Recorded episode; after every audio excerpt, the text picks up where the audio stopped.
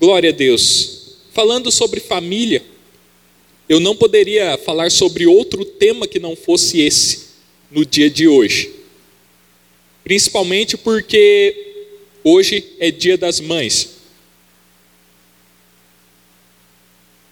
Eu gostaria que vocês abrissem a Bíblia em Salmos, capítulo 127. Salmos, capítulo 127, do versículo 3 ao versículo 5. Está escrito: Herança do Senhor são os filhos, o fruto do ventre, seu galardão. Como flechas na mão do guerreiro, assim os filhos da mocidade. Feliz o homem que enche deles a sua aljava, não será envergonhado quando pleitear com os inimigos à porta. Essa é uma das passagens da Bíblia que revela a importância da família. Existem várias outras, eu poderia ter escolhido vários outros versículos. Mas eu precisava pegar apenas uma amostra, para que fique ainda mais claro para nós que filhos são bênção do Senhor, que família é uma ideia de Deus, que Deus formou o ser humano não para viver isolado, mas criou o ser humano para viver em grupo, em sociedade. O ser humano é um ser social.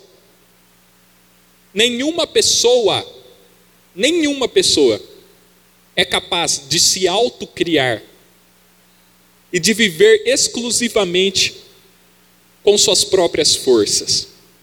Gente precisa de gente. Pessoas precisam se relacionar com outras pessoas. Eu ouço muitas pessoas falarem, às vezes, ah, eu não preciso de ninguém, eu sou mais eu. Calma. Precisamos tomar cuidado com esse discurso arrogante, porque um dia alguém precisou cuidar de você, te alimentar, te limpar. Se isso não tivesse acontecido, você não estaria aqui. Algum ser humano, ainda que com todas as suas imperfeições, com todas as suas maluquices, cuidou de você. Cuidou de mim. Nem o primeiro ser humano foi capaz de se autocriar e de viver por conta própria. O único que pode afirmar eu sou sem precisar de ninguém é Deus. Ele é o grande eu sou. Ele não precisa de outras pessoas, ele não precisa de alimento, ele não precisa de nada exterior a ele. Ele é. Ponto. Mas nós não. O nosso eu é condicional. Nós precisamos de outras pessoas, precisamos de alimento, precisamos de abrigo e, acima de tudo, precisamos de Deus, porque nele nos movemos, nele existimos, nele somos. Para você poder dizer eu sou, você precisa de um grande eu sou por trás de você. Então o ser humano precisa de outras pessoas e, acima de tudo, precisa de Deus. E um ambiente preparado por Deus para que essa relação acontecesse da melhor forma foi a família. Deus preparou a família para ser uma expressão de sua glória e para que o ser humano tivesse essa necessidade de convivência, de relacionamento satisfeita. Infelizmente, Todo mundo aqui sabe que a família tem sofrido grandes ataques ao longo da história.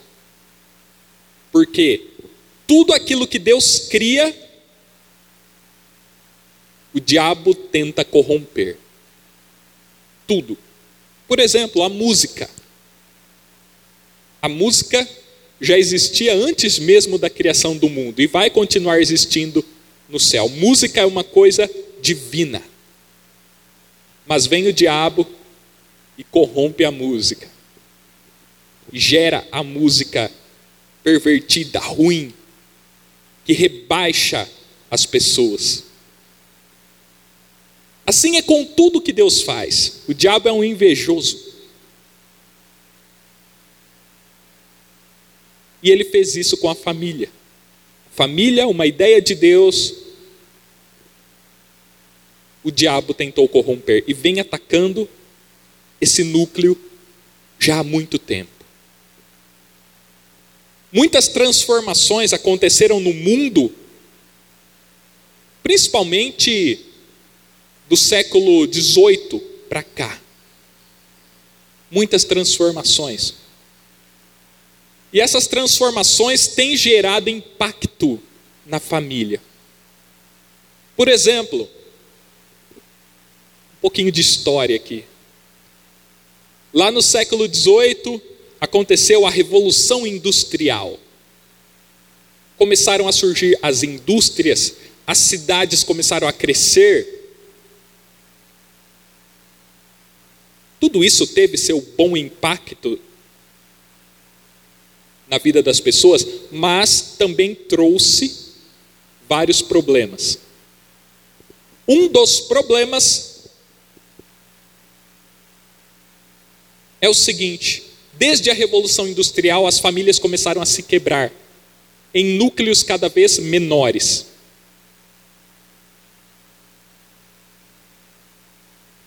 Muitas pessoas começaram a procurar a cidade em busca de um emprego, de uma melhor condição de vida.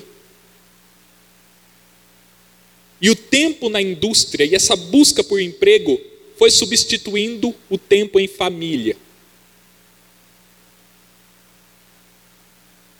As famílias que antes eram maiores, mais unidas, tinham laços mais profundos, começaram aos poucos a ter uma quebra,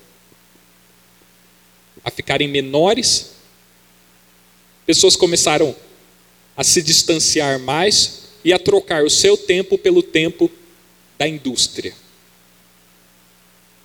E depois disso vão surgindo as promessas de satisfação que vêm da indústria. Por exemplo, antigamente, antes da Revolução Industrial, não existia toda essa oferta de prazeres, de produtos. Não existia essa enxurrada de propagandas que nos prometem felicidade, satisfação o tempo todo. Hoje, a gente vai assistir um videozinho no YouTube, tem anúncio, televisão, propaganda. É todo mundo oferecendo produtos que vão trazer satisfação, é todo mundo dizendo: viaja para tal lugar e você vai ser feliz, e você vai ficar bem. Compre isso e tua vida vai melhorar. Isso foi iludindo a mente das pessoas.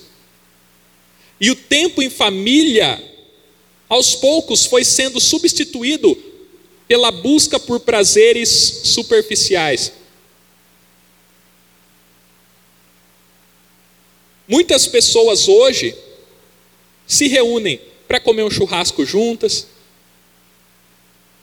para dar uma volta no shopping.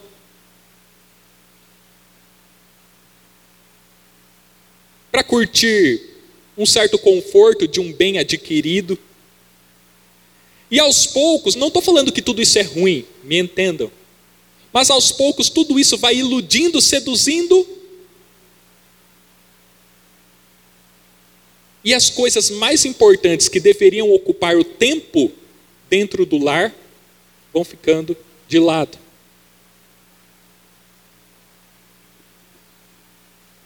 nesse mundo capitalista, os laços estão se tornando cada vez mais frágeis.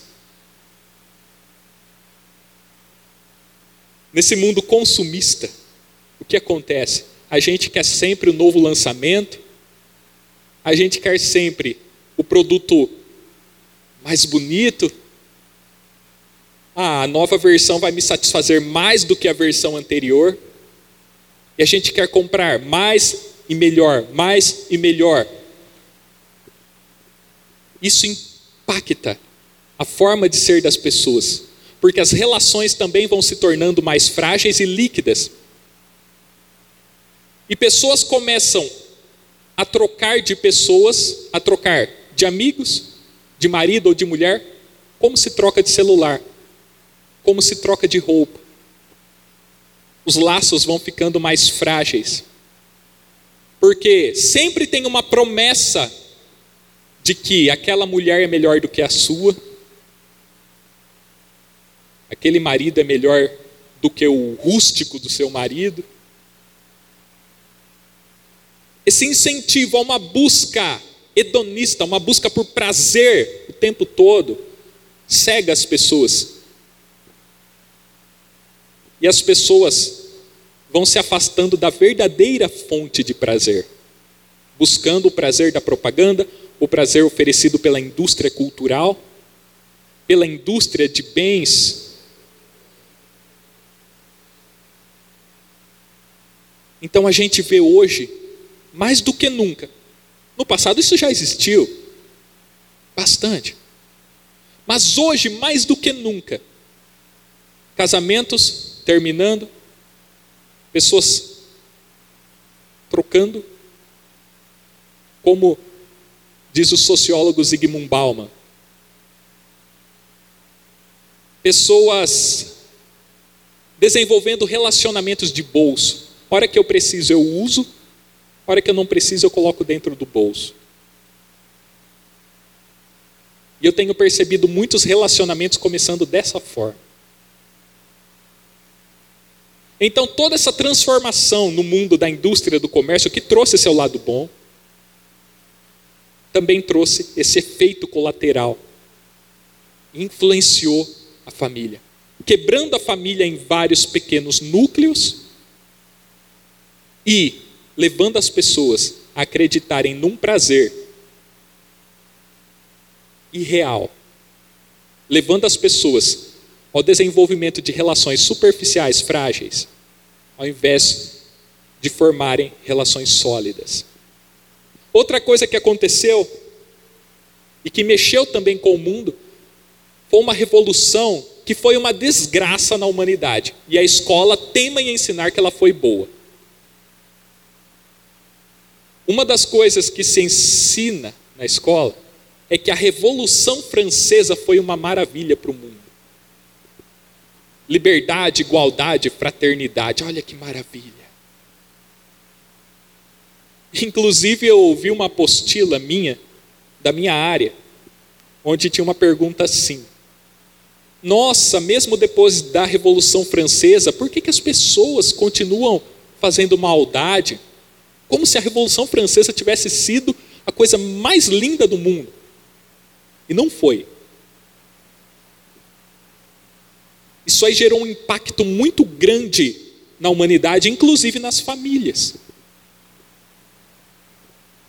A principal coisa que eu vou destacar dessa revolução, entre outras coisas, é que essa revolução foi colocando em primeiro lugar o Estado, o governo, e em segundo lugar a família, ou terceiro, ou quarto. Após essa revolução, cresceu um negócio chamado controle do Estado burocracia de governo. E muitas pessoas hoje estão delegando o papel de educar para o Estado. Muitos pais estão jogando seus filhos na escola, esperando que a escola os eduque.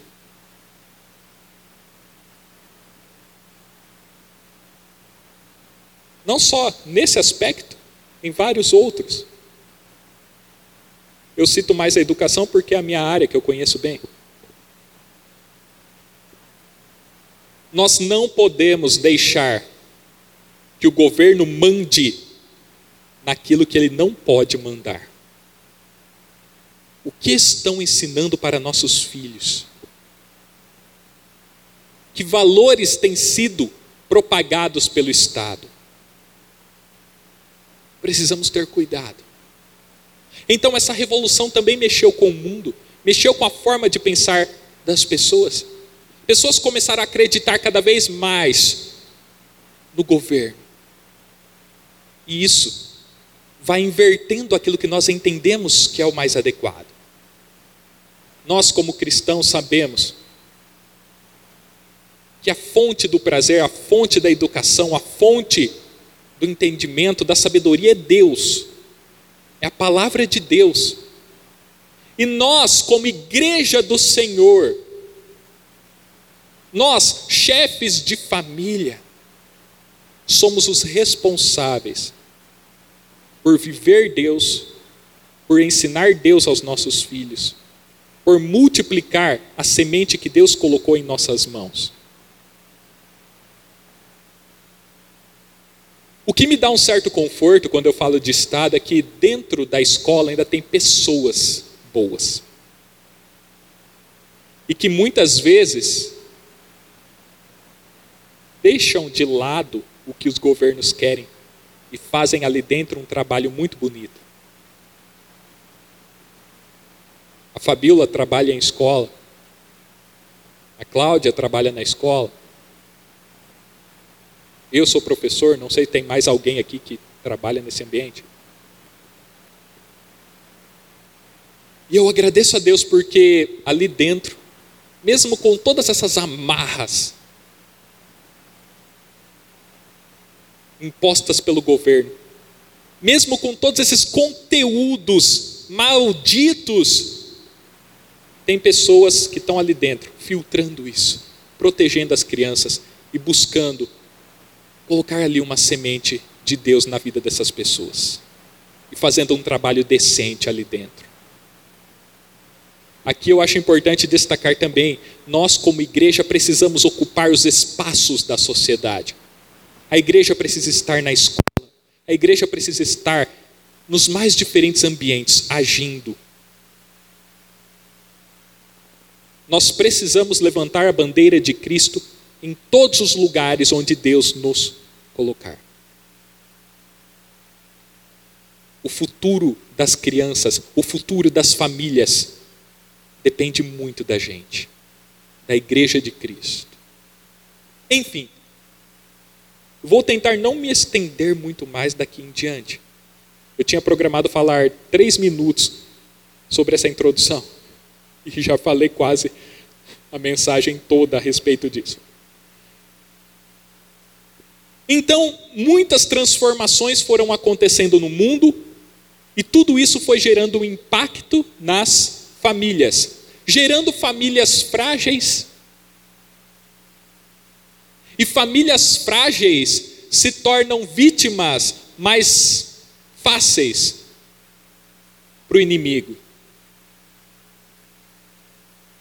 Muitas transformações foram desestruturando famílias, confundindo famílias, apequenando as famílias, e aí o inimigo fica com o caminho aberto para agir. Aqui eu vou falar uma coisa para vocês: não sejam tolos. A elite que manda no mundo, a elite globalista que manda no mundo, ela prega contra, por exemplo, o patriarcado. Faz campanhas e mais campanhas contra o patriarcado. Contra a figura do pai dentro da família. E algumas mulheres acham isso lindo. Elas não percebem que elas também estão sendo atacadas elas não estão tendo a dimensão do quanto isso é perigoso para elas. E algumas mulheres, quando percebem esse pessoal atacando a figura masculina, elas começam a se sentir empoderadas. Olha que maravilha. Cuidado. Então, essa elite que manda no mundo, essa elite do capeta que manda no mundo, ela está pregando então a destruição da família. Vamos desfazer aquele padrão tradicional de família. Vamos tirar do centro a figura do pai. Então, aquelas ideias feministas, LGBT, que vão entrando dentro das casas, elas vão esfacelando cada vez mais as famílias. E essas ideias estão entrando com mais facilidade por conta de tudo aquilo que eu falei antes. A família já vem sendo atacada por certas transformações do mundo, o diabo tem usado certas transformações para enfraquecer as famílias. E quando as famílias estão fracas, essas ideias malucas entram e ganham espaço com maior facilidade. Agora, preste atenção, é aqui que eu quero que vocês notem. Estudem a respeito dessas elites que mandam no mundo. Todas elas têm famílias tradicionais.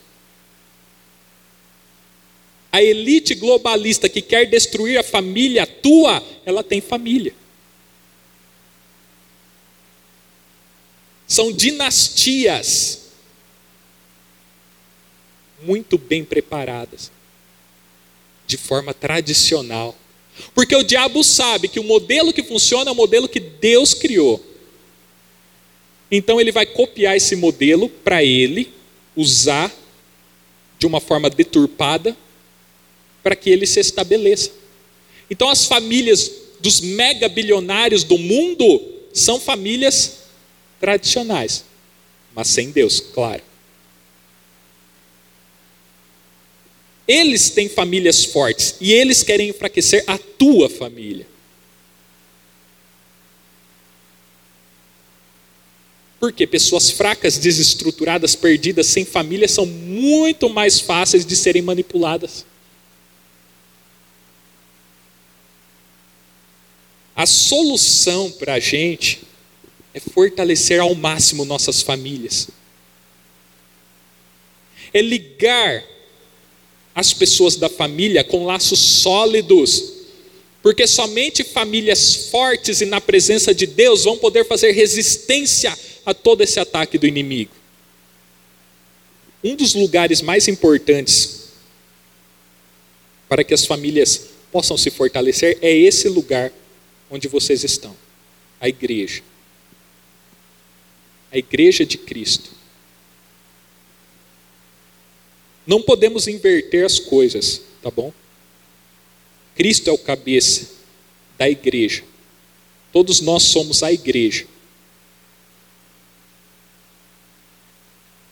Não podemos desligar desse corpo. Ok? Porque algumas pessoas podem pensar assim, então eu vou cuidar da minha família e tal, e vou me afastar da igreja. Calma, calma. Organize bem as ideias na sua cabeça. É fundamental para que as famílias se fortaleçam, se reorganizem a vida em igreja, a comunhão com Jesus Cristo. É Ele quem vai restaurando as famílias. E aí, dentro da família, você cultiva o ser igreja. Você aprende aqui na igreja, você se fortalece na igreja e desenvolve isso na tua casa. Fortalece isso na educação dos teus filhos.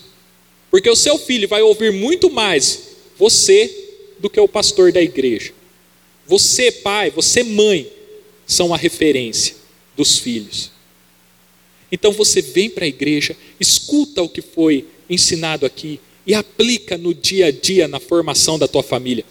A Fernanda e a Yasmin, com as quais, junto com alguns outros adolescentes que aparecem de vez em quando, elas têm ficado comigo ali na salinha durante os cultos e a gente tem feito um trabalho de estudo, de diálogo, de conversa.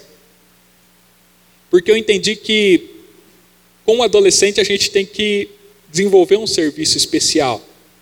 A gente tem que entender a fase de cada pessoa. E ali elas contam as experiências que elas vivem em família. Cultinho dentro de casa, oração, assistir coisas que acrescentam. Elas comentam as orientações que a Cláudia, que o Fernando dão para elas. É isso. A Cláudia aprende, a Cláudia, o Fernando, eles são as pessoas mais maduras, são os adultos da casa.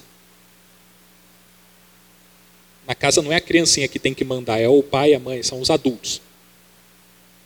Eu vou falar já já melhor, de forma mais didática sobre isso, tá? Os dois são a referência para as filhas. O pastor pode vir aqui falar mil coisas. Uma atitude da mãe e do pai tem um peso maior na vida da criança e do adolescente. Então, a gente está na igreja, a gente aprende e aplica isso em nossa casa. Então a família não pode perder essa conexão com a igreja, essa conexão com Deus, essa conexão com as outras famílias. Não adianta você querer fazer sozinho. Não se aparte de Deus. Não faça como muitos que se afastam da igreja e acham que estão arrasando. Essa é outra confusão que tem sido jogada na cabeça das pessoas. Você não precisa de igreja, você não precisa do pastor, você não precisa da comunhão. Nunca deixem a comunhão, isso é fundamental para fortalecer a família. Aqui na igreja, por exemplo, a gente aprende sobre a harmonia no lar. Eu vou aproveitar então e dar algumas dicas para as mães, para os pais, Eu ainda não sou pai, ok? Mas tenho ouvido muitos pais e mães falarem e tenho desenvolvido um trabalho ali na escola. Enfim, eu tenho uma certa experiência ali com adolescentes. E eu vou dar algumas dicas sobre como cultivar a harmonia dentro do lar, rapidamente, sem muitas delongas. Por exemplo, ah, tudo isso aqui eu ouvi de um psiquiatra que eu gosto bastante, chamado Ítalo, ele deu algumas dicas de alguns pilares para cultivar a harmonia dentro do lar. Em primeiro lugar, gente, o que é harmonia? Harmonia é quando dois diferentes vivem em ordem simultaneamente. Então, por exemplo, ó, um pouquinho de música para vocês. Aqui eu estou tocando a melodia de uma música. Ó.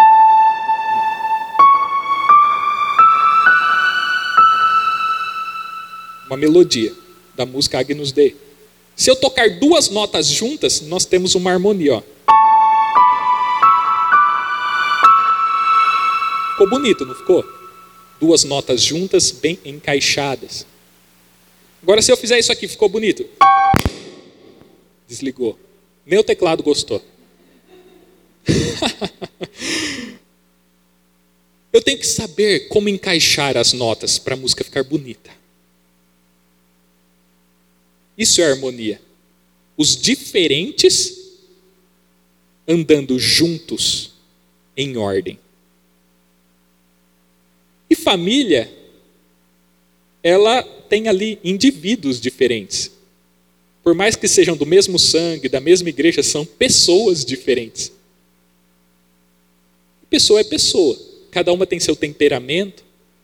Umas são mais coléricas, outras mais fleumáticas umas mais quietinhas, outras mais agitadas. Cada pessoa tem seu jeito, sua personalidade, seu jeito de ser. E dentro de casa, às vezes, é meio complicado para gerenciar isso. Não é simples. Então, esse psicólogo deu algumas dicas. Por exemplo, a primeira coisa na hora de lidar com os filhos é fortalecer os hábitos básicos. O que é isso? São quatro necessidades que as pessoas têm: sono, alimentação, higiene e ordem. Vocês que têm filhos ou quem trabalha em escola, sabe como é difícil dar uma aula se o aluno está com sono, se ele não dormiu ele fica irritado, ele fica nervoso. E a gente percebe as crianças em casa, até a gente que é mais velhinho, a gente fica irritado quando está com sono, não conseguiu dormir direito. O sono é uma necessidade. Às vezes teu filho está irritado, está nervoso, porque ele não está dormindo bem. Então, leve essa criança a ter um bom sono. Outro exemplo, a alimentação. Aluno com fome é um terror na escola. Professor, que hora vai chegar o recreio? Eu quero meu lanche. Ai meu Deus, eu estou com fome. E tem aluno que só come na escola. Tem aluno que tem dificuldade em casa, que a escola é a salvação para ele ali, na alimentação. Repito, família desestruturada e o governo dando a, se mostrando como provedor. Enfim. Acaba ficando assim, né? Quando a pessoa está com fome, cara, ela fica irritada. Eu fico. Quando eu estou viajando e eu estou com fome, não acho um lugar para parar, aquilo vai me dando um desespero. Quando a gente está sujo, a gente não tomou banho, a gente está tá, tá encardido ali, a gente fica irritado. Ou quando o ambiente está uma desordem, isso mexe também com a nossa alma, com o nosso comportamento. Então, o primeiro passo que o psicólogo ensina para as pessoas: cuidem desses elementos dentro da casa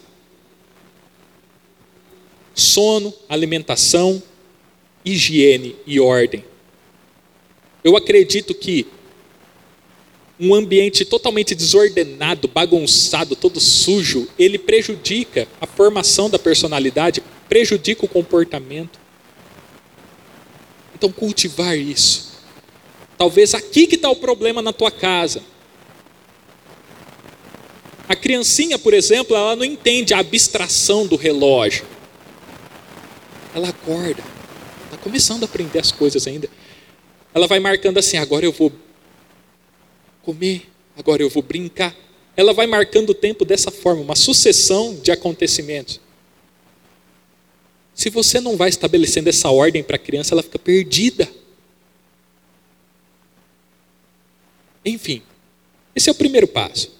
Cuidar desses quatro hábitos básicos. Segundo, Fazer com que a criança queira obedecer, aos poucos. Aos poucos. Começando ali de uma forma mais concreta, como eu falei, organizando o ambiente, o tempo, dando banho, deixando a criança cheirosinha e tal. Você vai desenvolvendo nela um afeto por você, ao ponto em que ela queira te obedecer. Não uma coisa forçada, mas aos poucos ela vai tendo prazer em obedecer o pai e a mãe. Terceira dica: conhecer os possíveis problemas da criança. Tem criança com TDAH? Muitas. Fabiola, como diretora, ela tem uma visão mais ampla da escola. Eu, como professor, tenho uma visão mais específica ali daqueles alunos para os quais eu dou aula. A Fabiola já na direção ela consegue ver a escola mais de cima, assim, uma coisa maior. E ela acabou de fazer aqui o sinal, muitas crianças hiperativas com algum transtorno, com algum problema que dificulta o seu aprendizado, o seu desenvolvimento. Precisamos, como pais, observar isso e amar isso. Porque muitos pais veem um problema, negam o problema, tentam fingir que o problema na criança não existe, ou muitas vezes se revoltam com esse problema. Eu já vi mãe na escola falar assim: ah, essa menina é uma burra. Nossa, isso aí é um fardo, ah, me dá um trabalho. Na frente da criança. Precisamos então identificar problemas, às vezes você vai ter dificuldade em saber direito o que é o problema. Porque você não é especialista na área. Mas identifica que tem uma coisa aqui acontecendo. Procura alguém que entende. Troca uma ideia.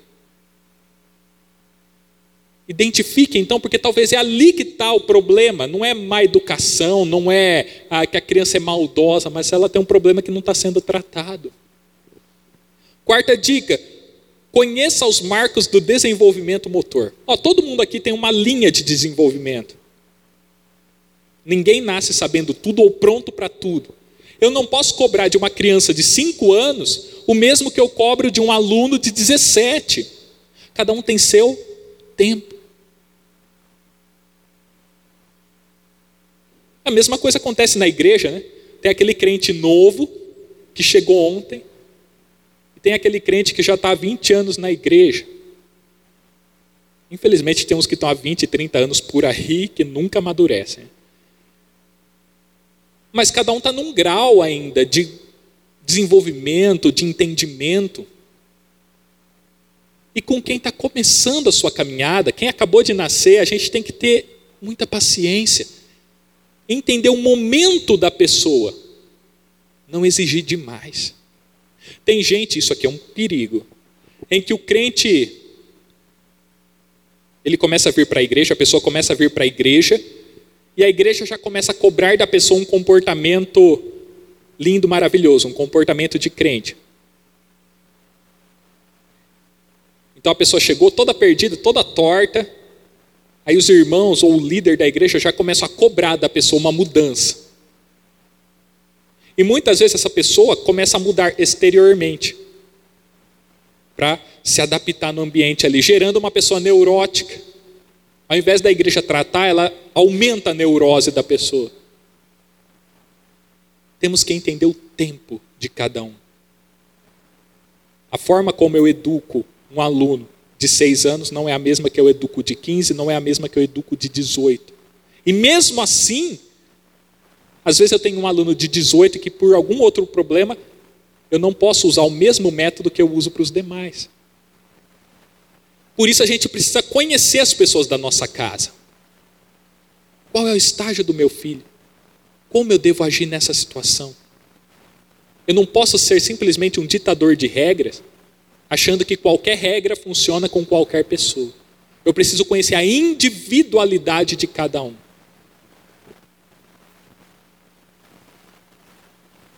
Quinta, tem mais duas aí eu termino. Ter postura de autoridade. Uma vez, um pai chegou para mim e falou assim: Ah, meu filho não presta, ele não gosta de ler, não gosta de estudar. Eu falo para ele que ele tem que estudar, senão ele não vai ser ninguém. Aquele papo de sempre. Aí eu perguntei para o pai assim: Quantas vezes o seu filho viu você lendo? Quantas vezes seu filho viu você estudando, assistindo um bom documentário? Quantas vezes? Nunca, porque eu não gosto de fazer isso. Então, que autoridade você tem para falar sobre estudo? Igual o crente, que ele faz tudo errado dentro de casa e ele quer cobrar do filho um certo jeito de ser. O filho olha para a tua atitude autoridade não se impõe, se conquista, se constrói.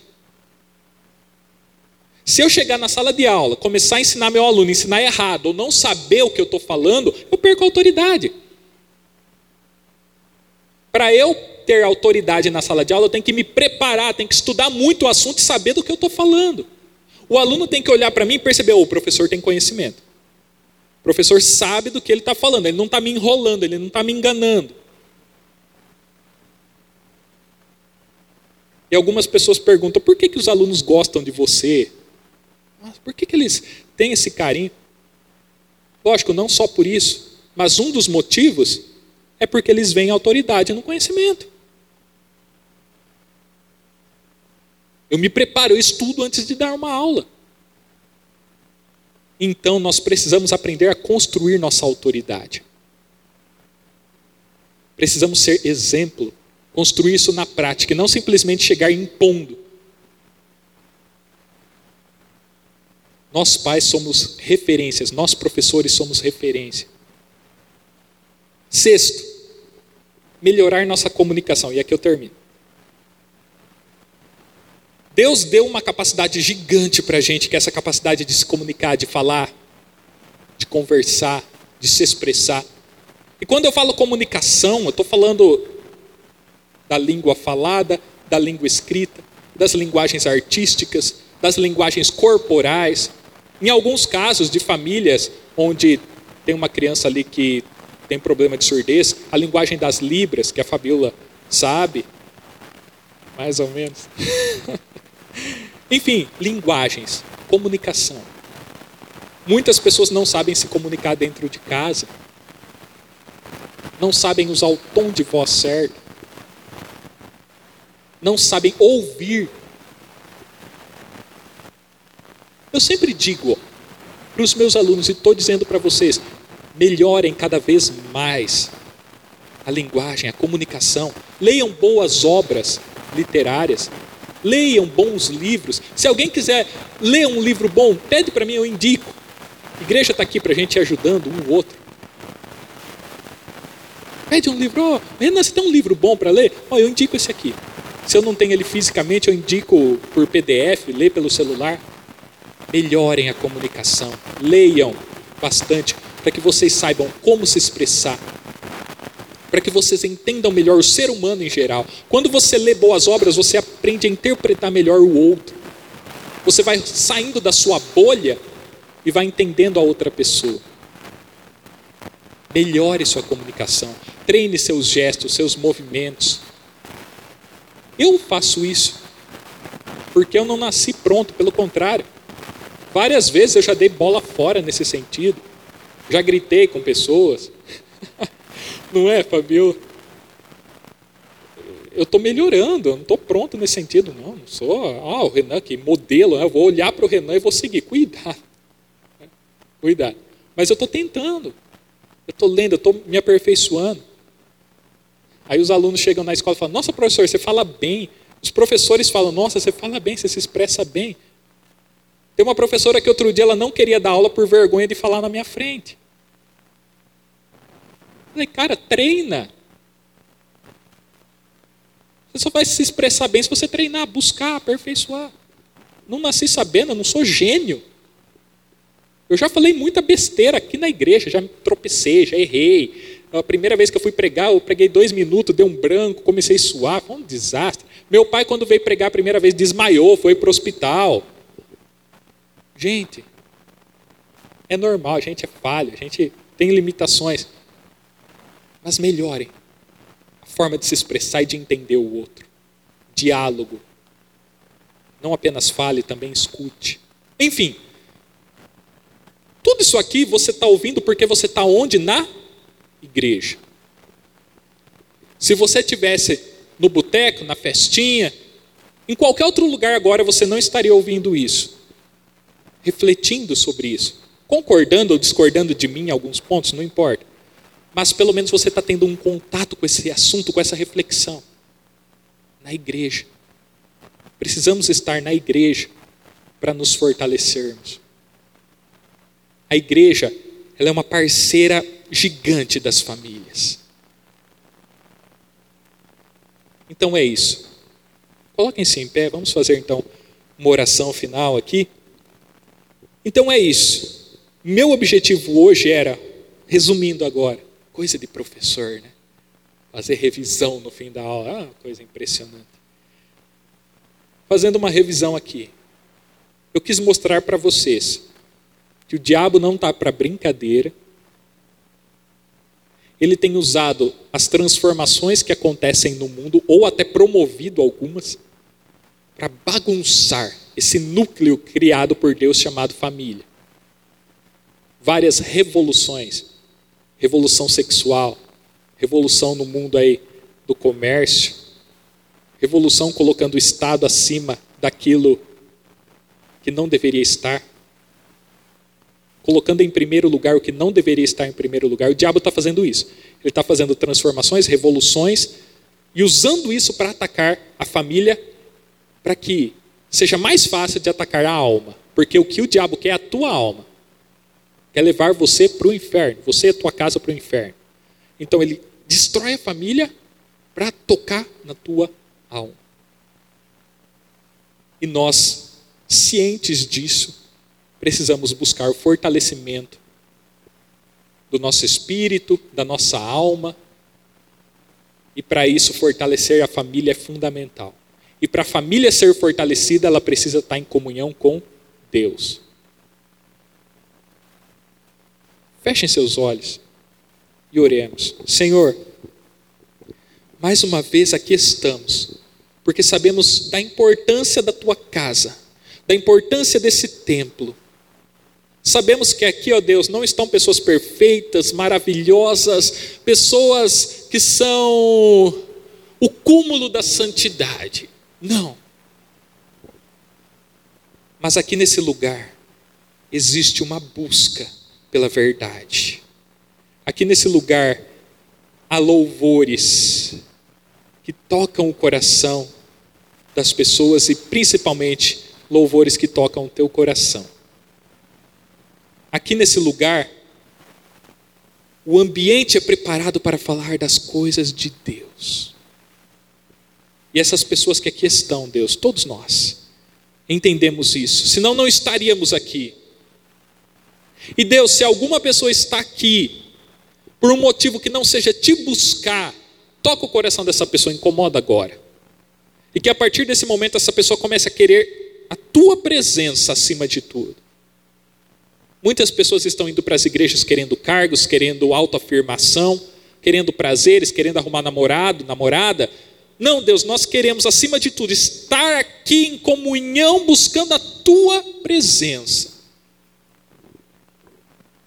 Deus, que nossas famílias sejam abençoadas.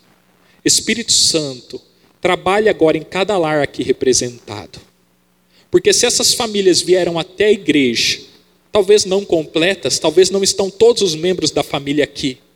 Mas se essas pessoas, representantes de uma família, estão aqui, é porque elas estão querendo mais de ti, estão precisando do Senhor. Então não deixe nenhuma pessoa que aqui entrou, Deus, voltar vazia para casa. Abençoa, Deus. Dê sabedoria para as mulheres, dê sabedoria para os homens. Trabalha no coração das crianças, dos adolescentes. Em nome de Jesus, Senhor, trabalha em cada lar agora. Senhor, que nós possamos nos fortalecer na tua presença para combater todas as revoluções, todas as setas malignas que estão querendo se impor sobre nossas casas. Deus, ajude-nos a perceber onde estão as sujeiras da nossa vida para que a gente limpe. Remova as pedras, remova os espinhos do nosso coração, para que a tua boa semente vire uma boa planta, para que nossas casas sejam lugares frutíferos, produtivos dos frutos do Espírito. Que em nossos lares haja amor, paz, benignidade, mansidão, domínio próprio. Ajude-nos, Deus, porque sem Ti nada poderemos. Não podemos esperar da escola salvação para a nossa casa, não podemos esperar do governo, não podemos esperar de uma ONG, de uma instituição de caridade não digo que essas coisas não tenham sua importância, mas acima de tudo devemos buscar no Senhor a salvação da nossa família. Que esse seja o entendimento de todos nós e que o Senhor faça aquilo que nós não podemos fazer em nossa vida. Sozinhos nada podemos, mas contigo eu tudo posso. Nós podemos. E nós veremos lares restaurados e abençoados aqui nessa igreja. Em nome de Jesus, declara a tua bênção, Senhor, e um bom domingo a todos os que aqui estão. Em nome de Jesus. Amém. Amém. Deus abençoe vocês. Feliz Dia das Mães a todas as mães e que a bênção de Deus se multiplique na vida de cada uma. Amém? Forte abraço e orem pelo pastor, por favor, para que ele se recupere bem. Obrigado.